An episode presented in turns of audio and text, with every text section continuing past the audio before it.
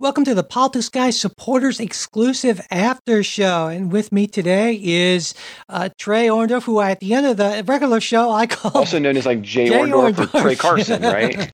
yeah, exactly. Anyway, thanks for thanks for taking time after all the moving stuff to uh, to help to help out with this. Uh, as I said, originally Jay was scheduled, but uh, he is he is on a much much deserved vacation. So it's, it's good to have you with me, Trey. We don't get a chance to talk much anymore. It's usually you and you and Ken. So it's uh, nice yeah. to get a chance to do this. So uh, the first thing I thought we could talk a little bit about is, you know, the Trump administration was earlier this week.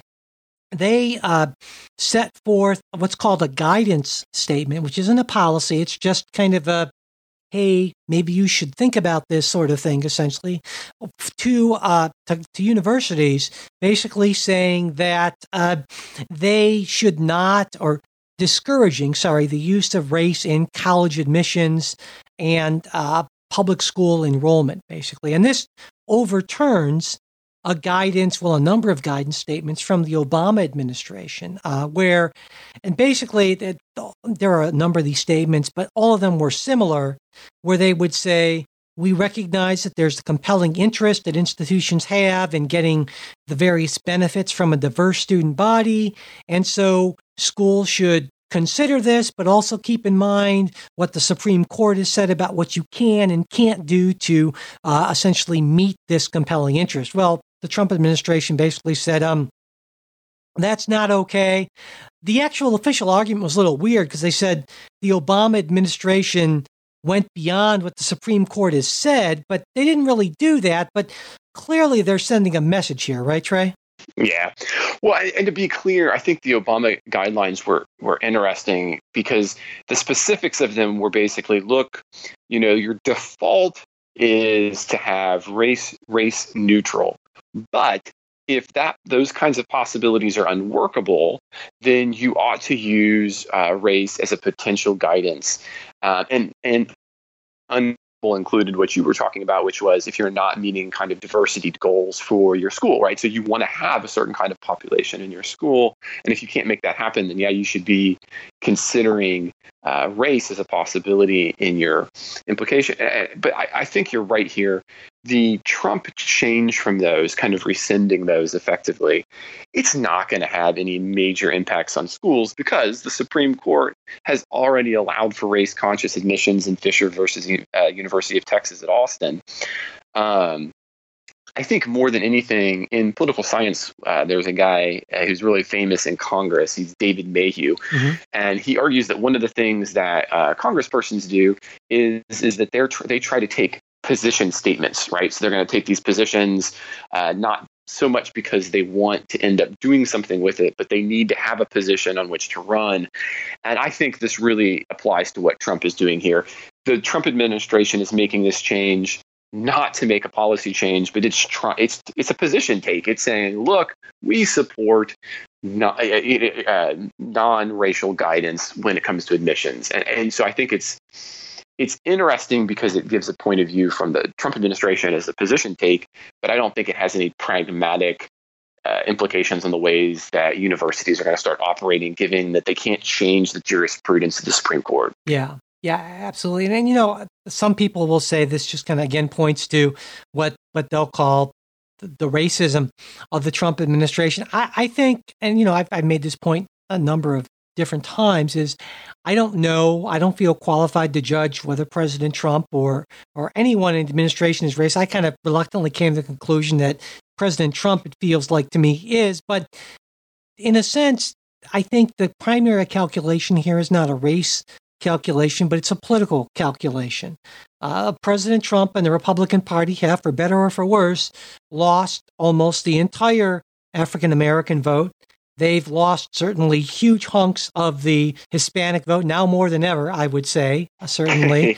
Just so you're talking about on the show. Yeah. And again, it's the politics of rallying your base. And this sends a message to the base saying, hey, we don't we don't like any of this, you know, giving people who don't look like you an unfair advantage, because fair again is the big word and so forth. Um, but I think if you take a more nuanced look at this, you know, the, the position that you sort of articulated is is the position I hold is that you know race should never be the factor, and in fact, the court has said that race cannot be the factor, but diversity is an important good.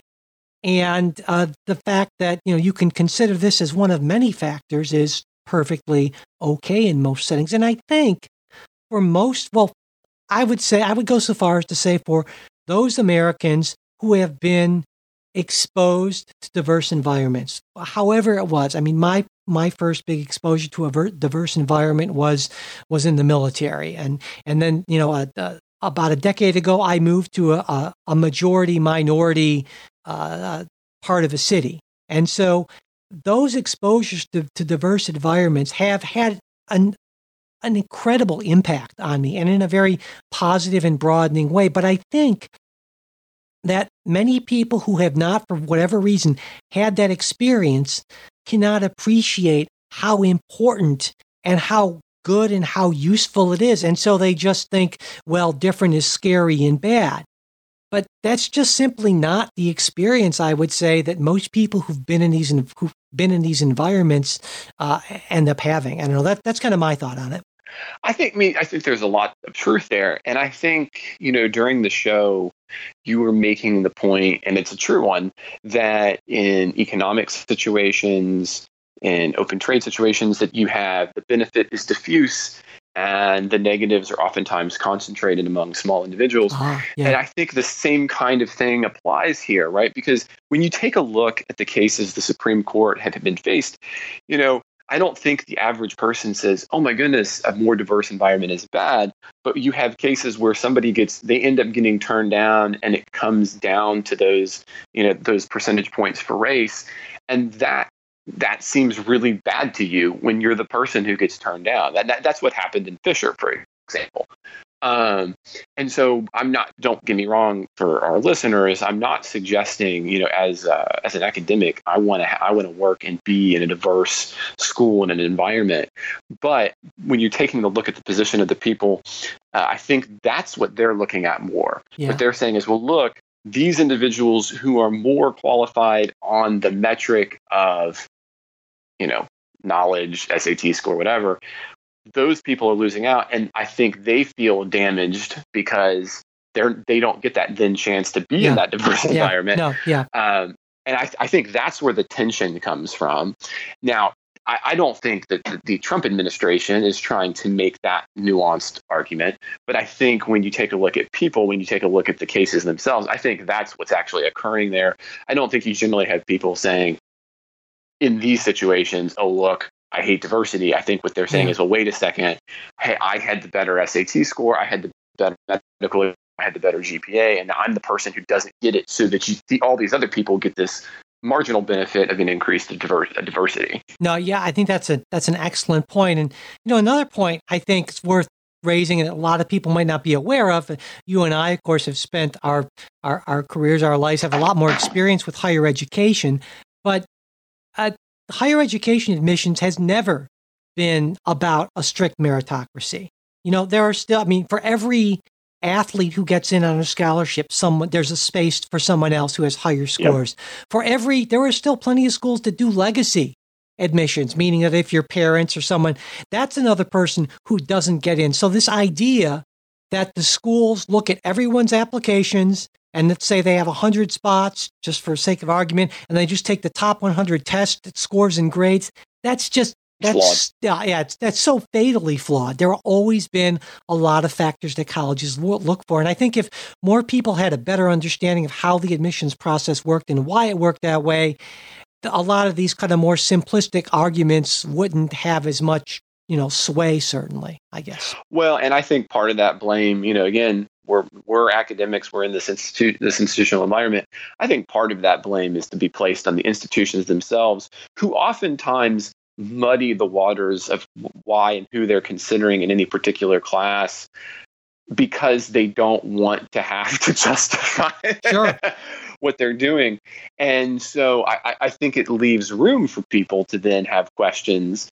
And just you know we were talking about this at the end of the show with kind of Ken's positions on uh, kind of Trump's motivations when there's room to have doubt about uh, uh, your you know what you're doing, there will be doubt about what you're doing. Yeah. Yeah. And I, again, again, I don't think that uh, higher education in general is trying to be a completely mystifying process for admissions, but it's certainly not straightforward. And so, for the average student, for the average first generation student, because I've dealt with many of those, you know, they do not understand in the slightest you know, why these kinds of processes are happening the way they are, and and we don't make it any easier for them to understand, which allows for these kinds of confusions. Right. No, that's a good point. Absolutely. You know, the, the one other thing I was hoping we'd talk about at least a little bit is this this uh, census citizenship question. Uh, just a little mm-hmm. background for folks.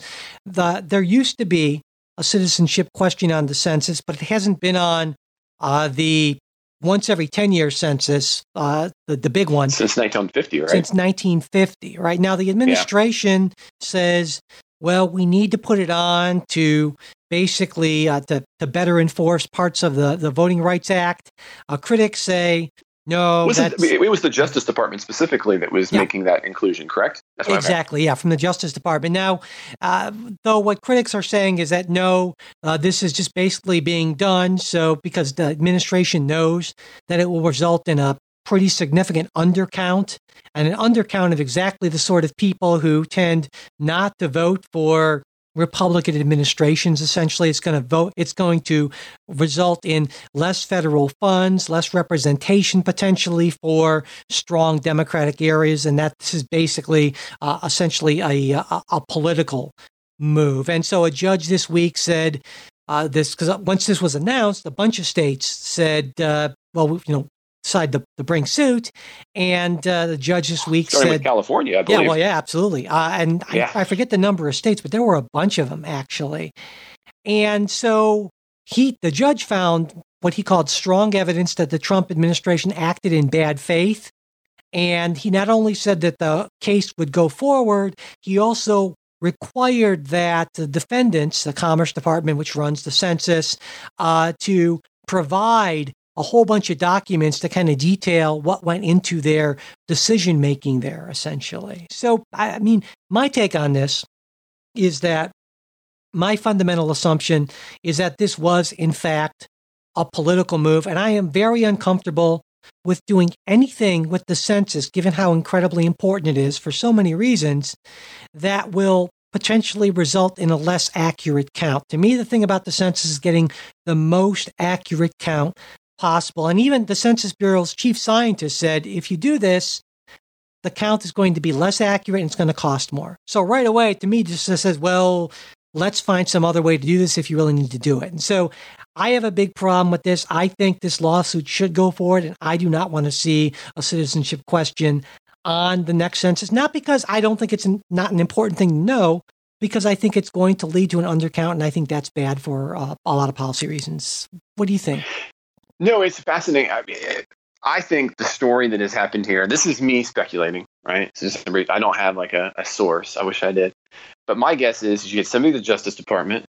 They were creating a question that they thought was going to help them because uh, they have some requirements for the protection of minority voters, including language voters.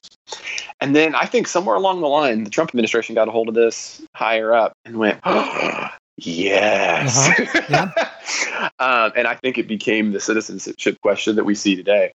Uh, and, you know, when you take a look at the Constitution and the role of uh, the census, the really the only constitutional role of the census is to make sure that we have accurate representation among the many districts among the states.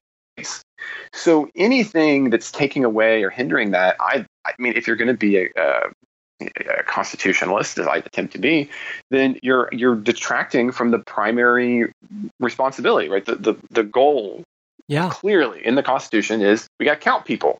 We got to count people because we got to know how we're going to distribute House members. And today, because House members are in a zero sum game, it's even more important than ever before to have accurate counts. you know, very accurate counts. Yeah. Uh, so as a result, I think anything you have that detracts from the central constitutional goal, which is representation, is a fatal yeah. mistake. And, of course, there's that secondary goal of those census numbers being used as the basis for a lot of federal programs and who gets what amount of money. Based on how many people are in an area. And if you're undercounting a lot of people, that means that the money's not going, the benefits aren't flowing to uh, equitably to the place they're supposed to be flowing. So that's true. I mean, I, I don't want you to discount that, but I just I mean, no, again, I understand you're, saying, doing yeah. it because of that cost. I mean, that's the goal. That's what you have to have done. But yeah, yeah, yeah. absolutely. All right. Well, I'm glad we were able to get both of those things in. And uh, listeners, we want to just thank you again for supporting the show yes. uh, financially. It's great. And we're, we're happy we can do this. This has been, uh, we've been doing it for a while. I think this is our eighth or ninth one. And I've really been enjoying them. It's kind of nice to just be able to be a little more casual and so forth. And, you know, it's a little something to thank people. So thank you so much for, for being a supporter. And we hope you enjoyed the show.